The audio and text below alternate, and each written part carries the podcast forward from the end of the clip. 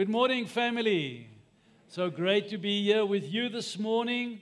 From my side to all the moms, thank you for being who you are in your families and the great difference that you make even in our spiritual family as well. Amen. We are still busy in our value series.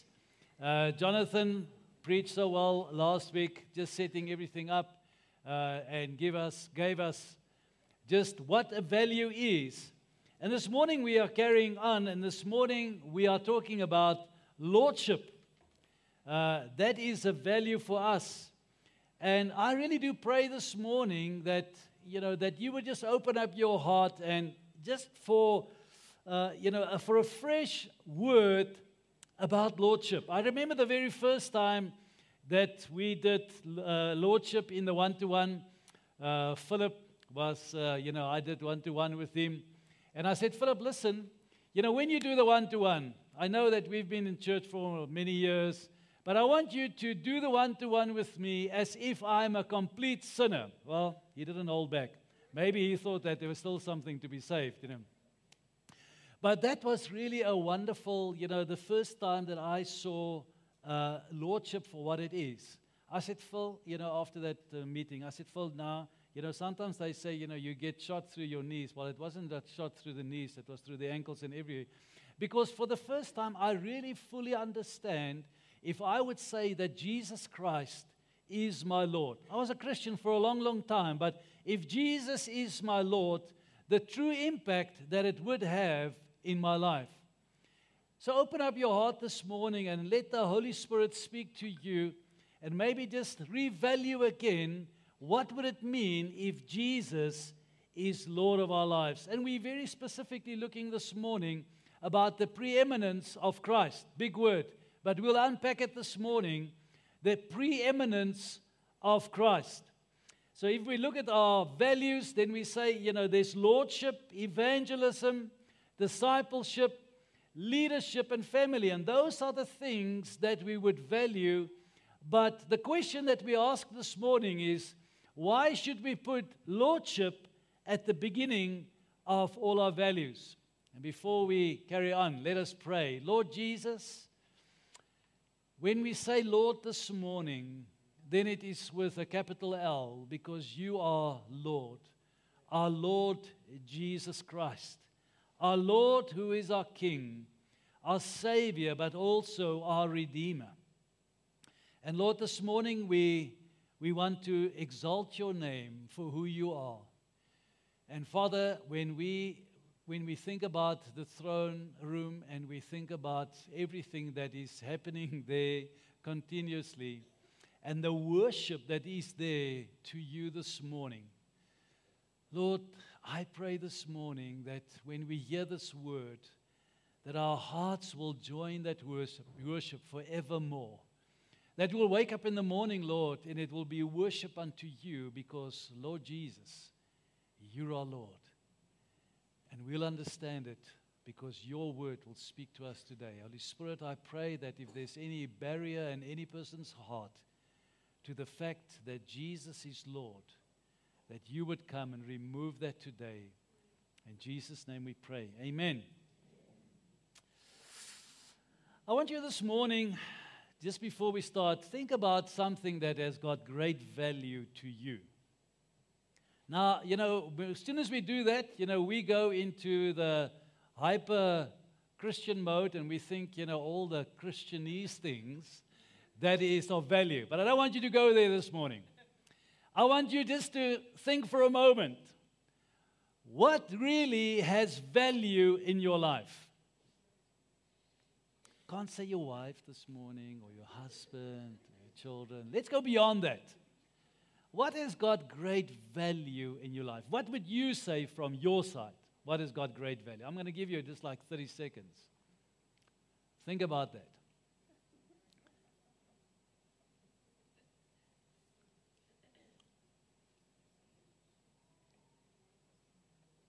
You can, your husband and wife are next to you, you can, you can share that secret now, you know, like what has got that great value in your heart? Have you got that thing? Okay. So we're gonna we're gonna revisit again a little bit later. But what has got great or the greatest value in your life? Apart from now all the Christianese things. So this morning we're going to re- read out of the book of Colossians. And I love the book of Colossians. It's like for me always the, you know, like the short book of Hebrews, which is another one of my favorite books. So if you read Hebrews, and then you would know Colossians is there. If you read Colossians, Hebrews is there. So whoever, you know, they say Paul didn't write Hebrews, but most probably it was a few people that, wrote, that wrote Hebrews together. But somebody that had an insight in Colossians most probably had an insight in Hebrews as well, because those two books just uplift Jesus for who he is. I just love that. So the book of Colossians, of course, written to the to the um, congregation of Colossae, and it was there what we know today in, uh, in Turkey, Asia Minor.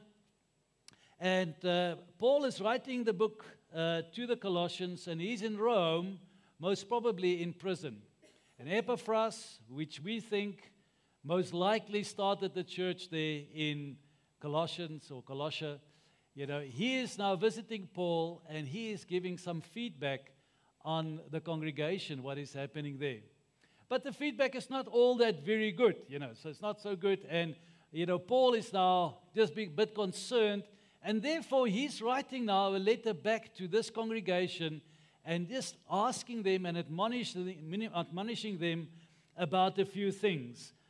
So if we think about, um, you know, just that, the, you know, the fact that Paul writes to, the, to, to, to Colossians, we can sometimes just remove ourselves and think that this is not for us. Because sometimes we read the Bible like that. You know, this is quite nice and, you know, uh, it's quite an interesting scripture. I wish that other person would have read the scripture as well. And then, you know, he would understand. I don't want you to listen to it that, like that this morning. I know it's not written, written to us, it was written to the congregation in Colossians or Colossae. But make it your own this morning. So, as if the Lord would want to speak to you this morning. If we, if we see that in the book of Ecclesiastes 1, 1 verse 9, it says, What has been is what will be. And what has been done is what will be done. And there is nothing new under the sun. What is he trying to say to us here? The same difficulty that people battled with, we're still battling with. The difficulty, you know, that that congregation battled with just different circumstances, but it's still the same things that you know is happening there as well. So, just a bit of background in uh, that congregation, there were people who teaching, you know, were teaching false things or things that wasn't of value. Think about today. How many voices do we have or shouting to us today, you know, that is not truth or coming from the Word of God. All around us, every single day, you know, we just have all of these voices speak to us, and as if it wants to turn our eyes away from the Bible, away from truth, all the time. Maybe just that thing that you, that you th- thought about that is of great value. If that was the most valuable thing and you only had that still left, would that bring you closer to Jesus or not? Just a question. But there are so many voices today speaking to us. And sometimes we think, you know, it is good voices Netflix and all of that. But what is it, you know, that is really got the voice of your ear today? Colossians 2, verse 18 to 19 says, Let no one disqualify you. This is Paul speaking. Assisting on asceticism is a big word. I'll explain to us now. I can't even say that. And worship of angels, going in detail about visions, puffed up without reason by his senses, sensuous mind, and not holding fast to the head, from whom the whole body nourishes and knit together through its joints and ligaments, grows with a, with a growth that is from God. So Paul is saying to them, you know, in your congregation, in your, you know, the, the, you know, the fellowship that is there, let no one disqualifies you. Could there be a disqualification, you know, in our lives? Could it be that something that we do disqualifies us, disqualifies us from that, disqualifies us from a, from a walk with Jesus, disqualifies us from, you know, coming to the point where God would want us to be? And where is that point and what is that point that God would want us to live to? Asceticism, big word. There it is now. So, what is that?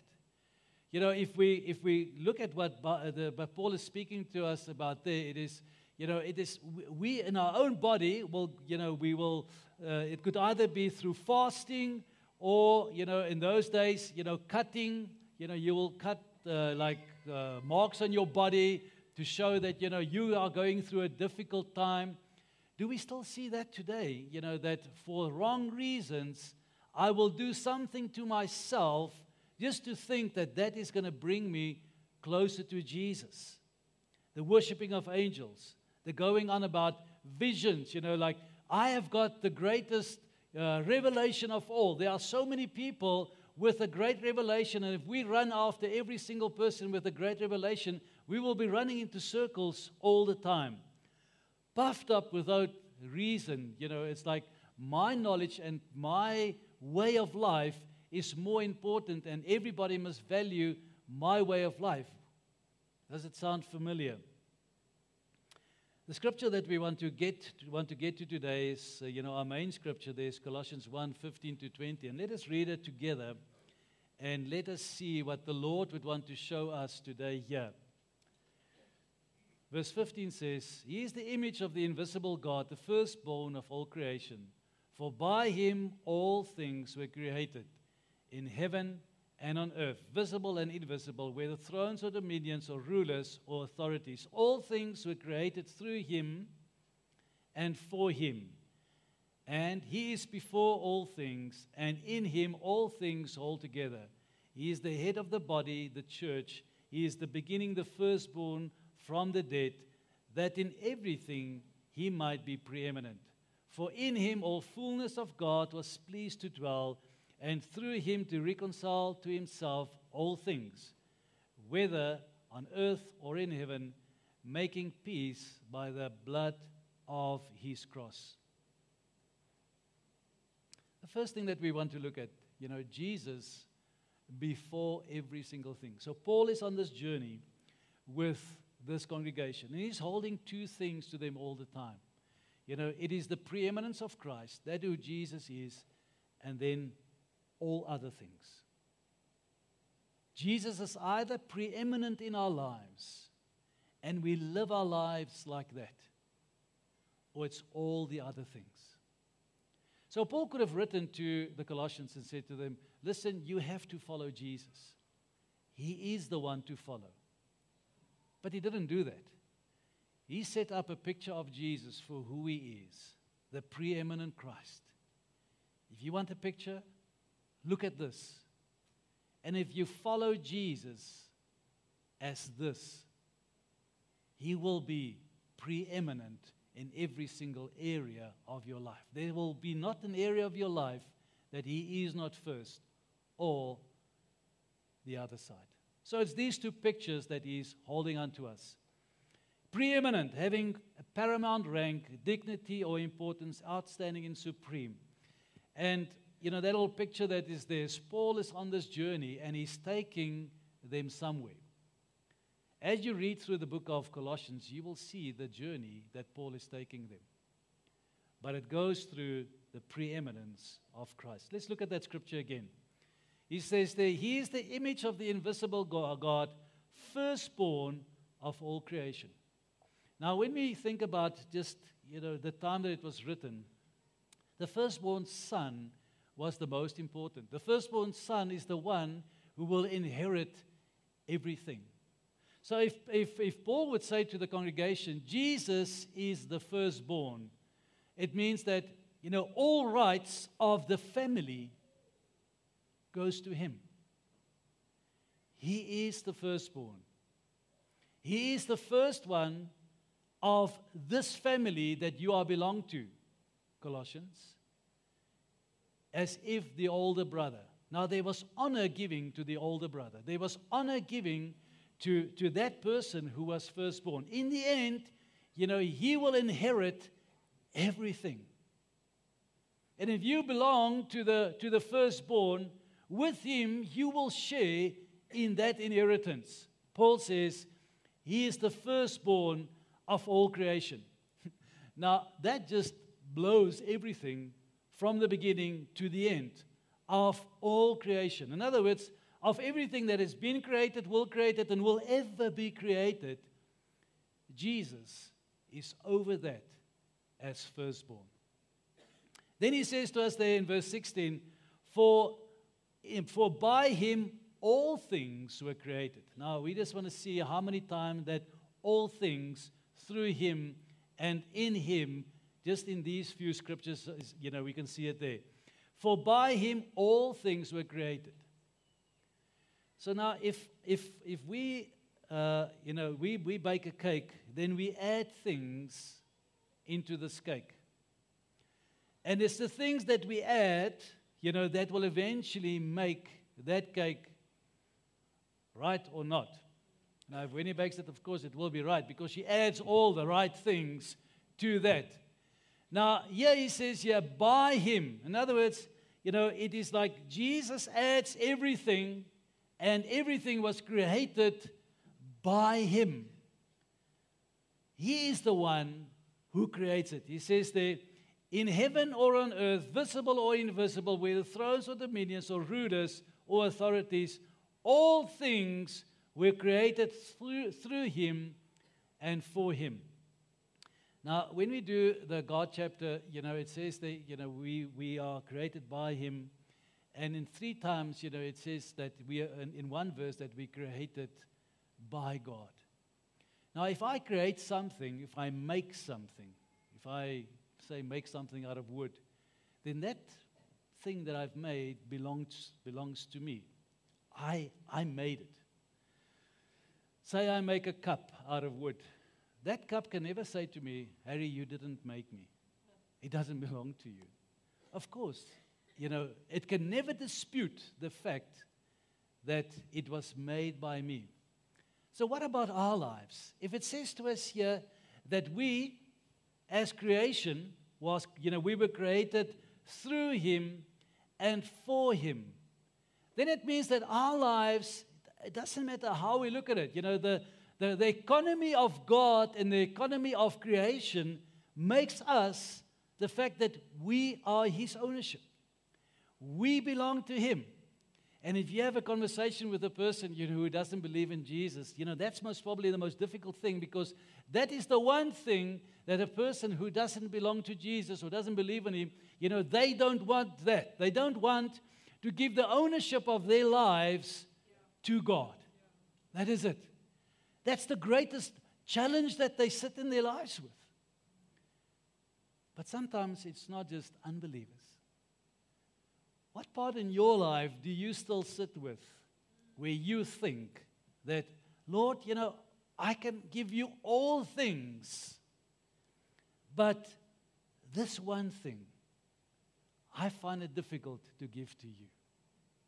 Sometimes it's not even something that you own, it's a hurt. What's a feeling? It is a concept, you know, something that you think in your heart. No, I can't give that to the Lord. I have to keep it to myself. All things through him and for him. So he is before all things, and in him all things hold together. He's the image of God, He's creator. And then the third thing, all, in him all things hold together. How good well, how can I say, you know, how, what is, you know, yeah, how good are you doing with holding your life together?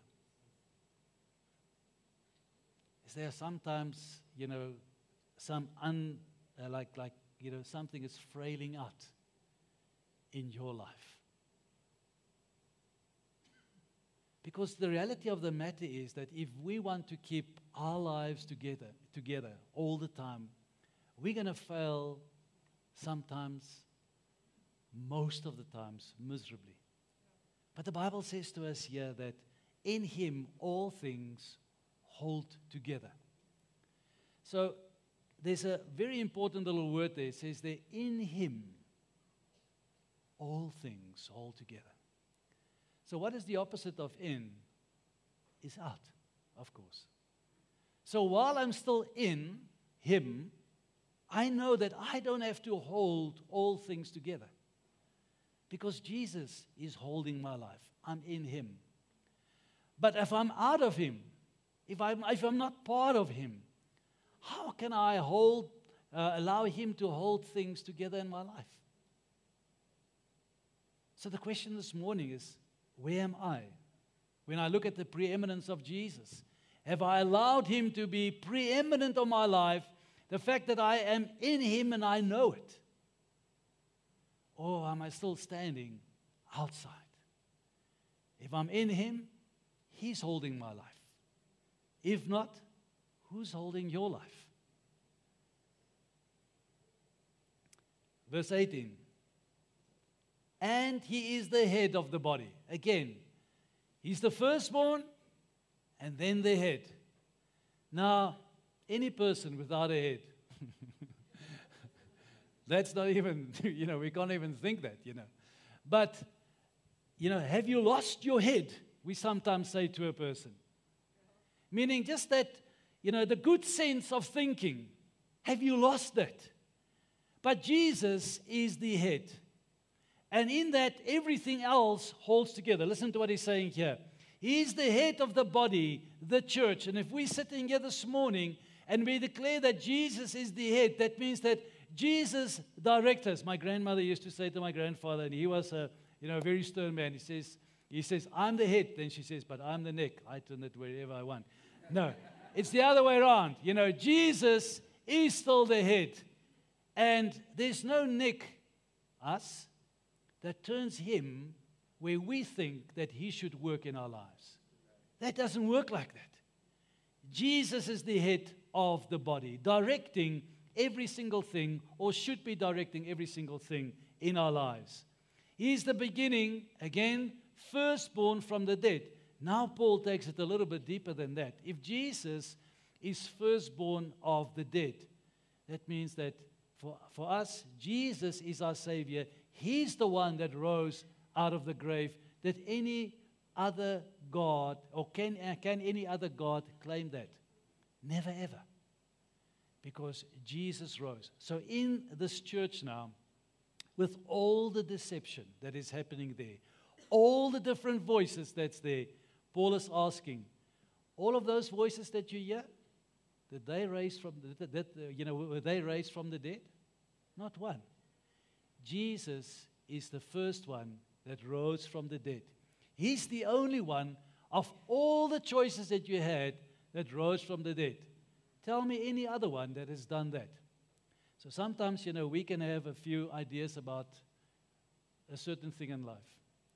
And imagine we just take that and we just lay that before the Lord in this way and say, well, if I think about this and, you know, if it's important for me or it's an argument that I've got, let's lay it at the feet of here, you know, is it above the firstborn?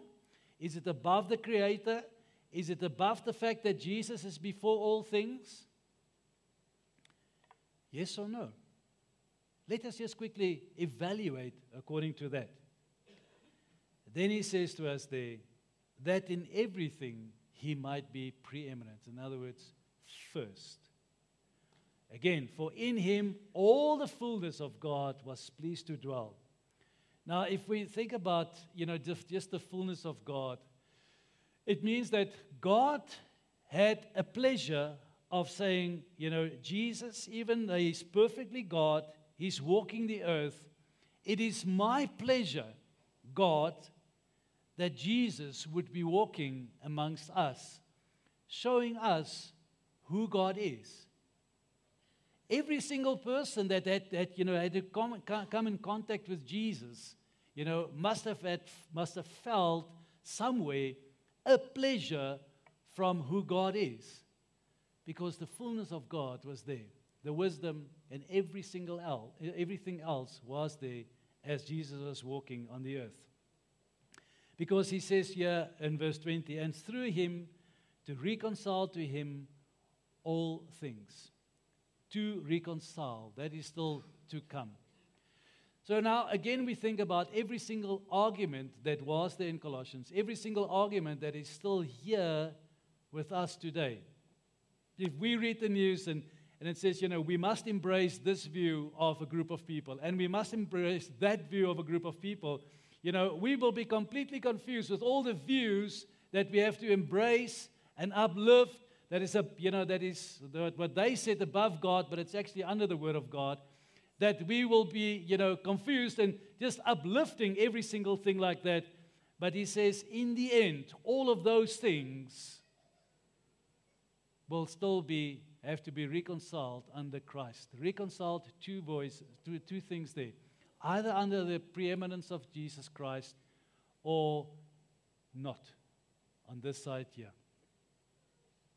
He says, on earth, making peace by the blood of his cross.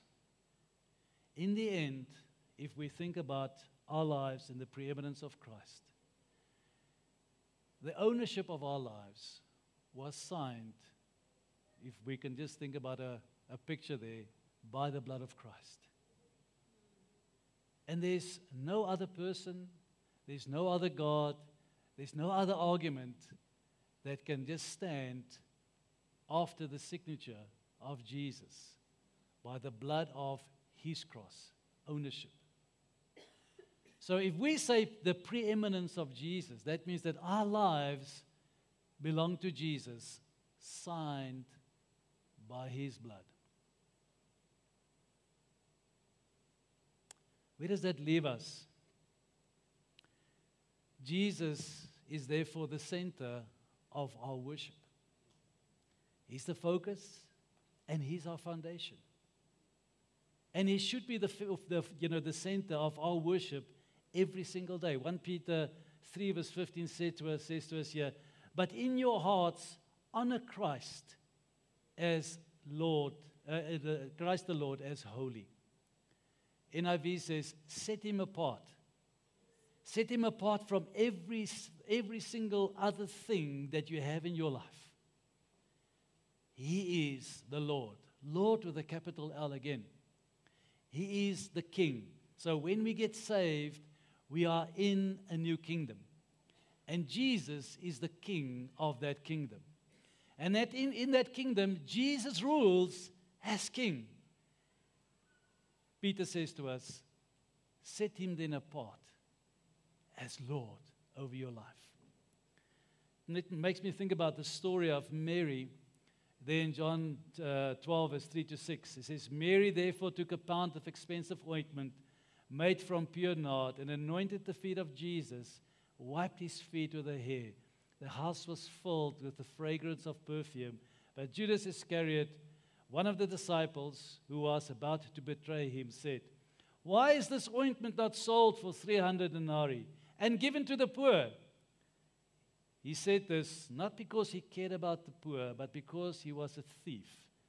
And having charge of the money bag, he used to keep him, he used to help himself to what was put into it. Amazing scripture. So now Mary is there, and she's got this, this ointment. 300 denarii was about the wages for a whole year. Where would Mary get wages for a whole year? I mean, that is not something that you just save up.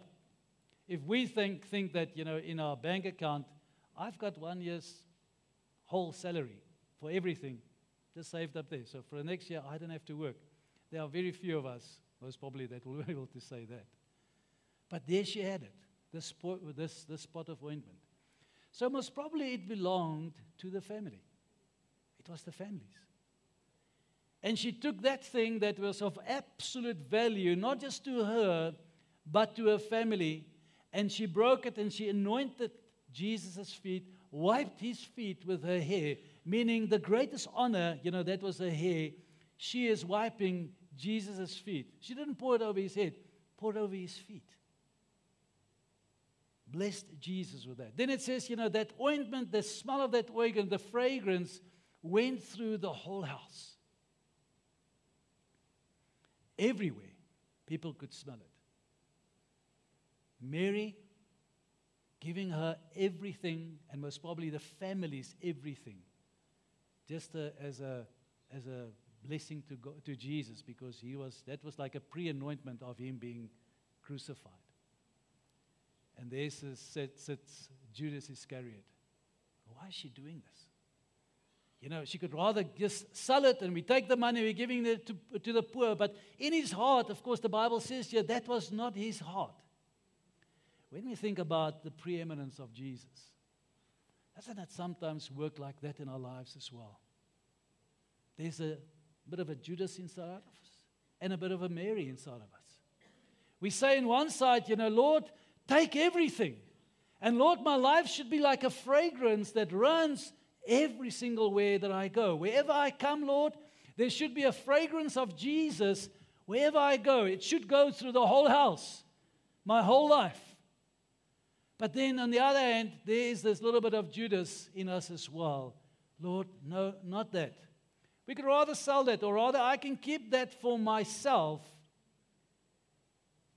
but it is for myself. The Bible says here Judas was a thief. Where do we steal glory from Jesus? Where is it that we keep away for ourselves? Because that was not for the poor, it was for himself. We cannot steal from the preeminence of Jesus. We cannot come to the place where we say, Well, Lord, you know, here I'll give and there I won't. If we think about our tithe, you know, an offering, that is some, some place where it's non negotiable. That's what the Bible says. That isn't the economy of God. That is, that is what it is. But where is it where I keep a little bit for myself to think, well, Lord, all the others, but not this one, Lord.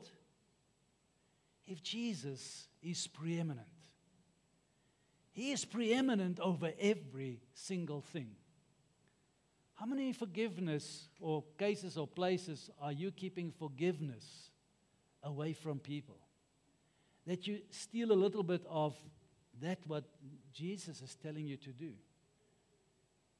Because you see, it, it runs through every part of my life. If Jesus is preeminent, He's preeminent. He's preeminent in my relationships. If we think about our sin, you know, what little sin am I, little sin? There's no little sin. Do I keep from away from the glory of God? Because of the glory of God, the holiness of God will shine into my life. It means that I open my whole heart and I say, Lord, whatever is in here that is not of you should go. It's either Jesus, the two, the two sides that Paul is holding us today, either Jesus absolutely preeminent, or there's a little bit of Judas still in us. And God is busy working in our hearts.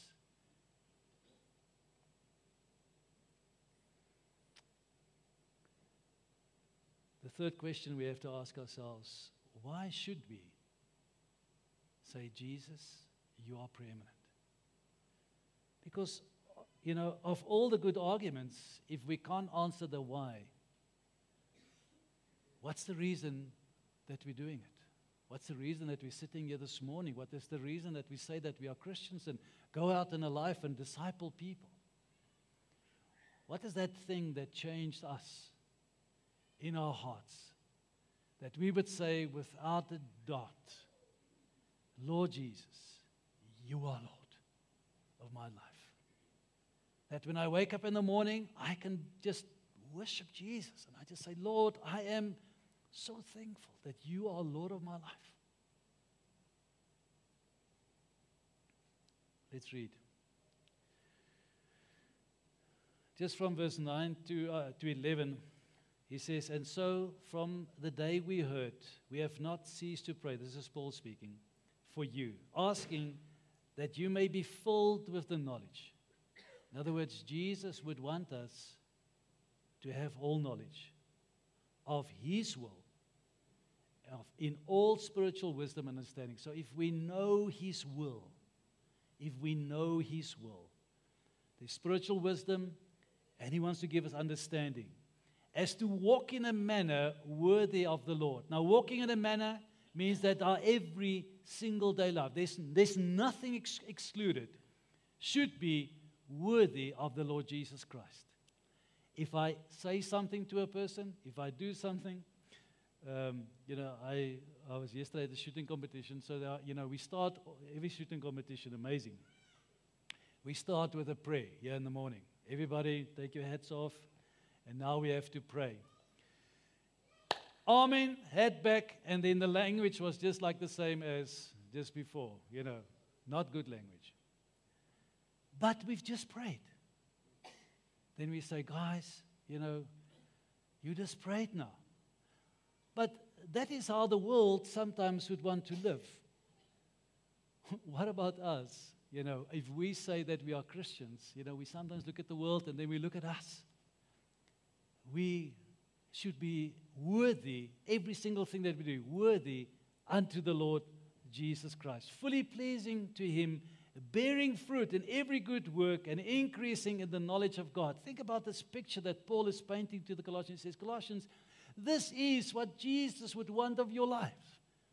This is the one thing, you know, He wants to bless you with everything, you know, the knowledge of Him, pleasing, fruit bearing for Him.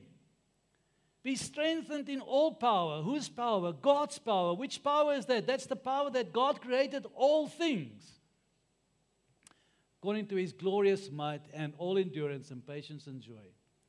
Verse 12. Why Jesus? Giving thanks to the Father who has qualified you to share in his inheritance of the saints in the light. The Father has qualified us. How does that qualification come to us?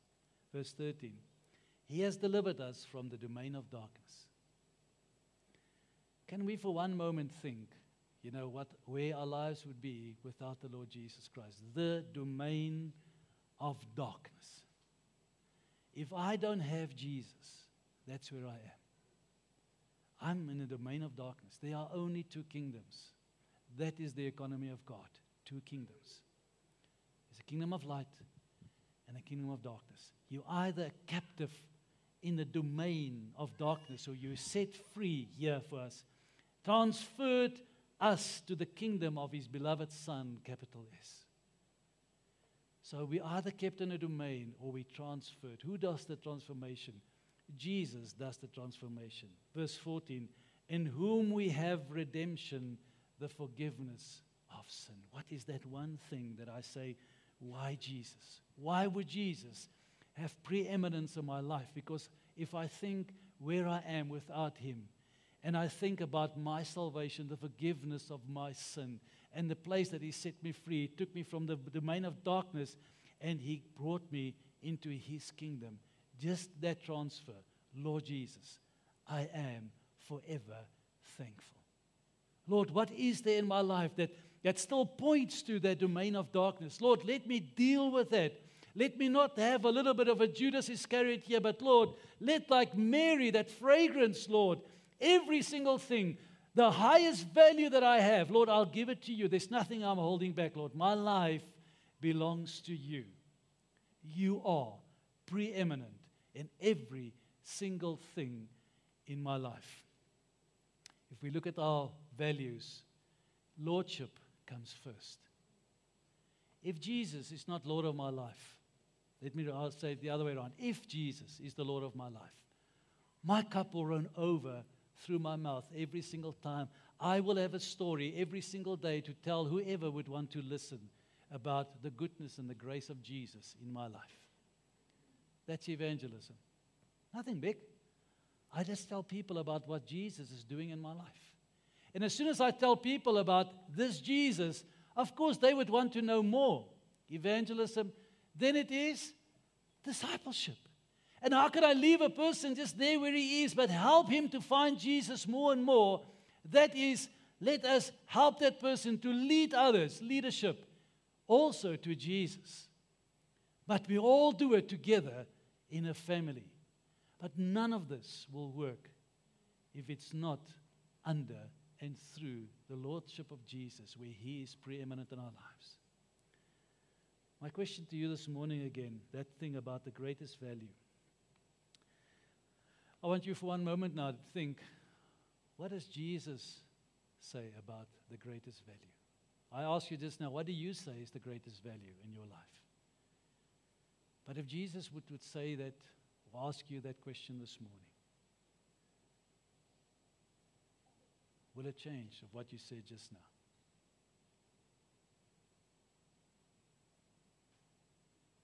What would you say Jesus saying to you? This is the greatest value that you have. If it doesn't come to the fact where Jesus, you are.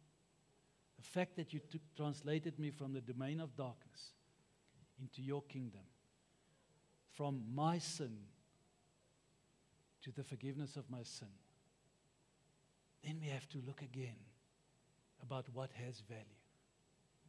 Because if that is the value, then Jesus will be, first and foremost, the King of my life. The crown of Jesus. As Jesus of my King, that crown was bought by the blood of Jesus. The thorn crown of Jesus. He paid for that. What is there still in your life that is unraveling? That is not together because Jesus is still not Lord of your life.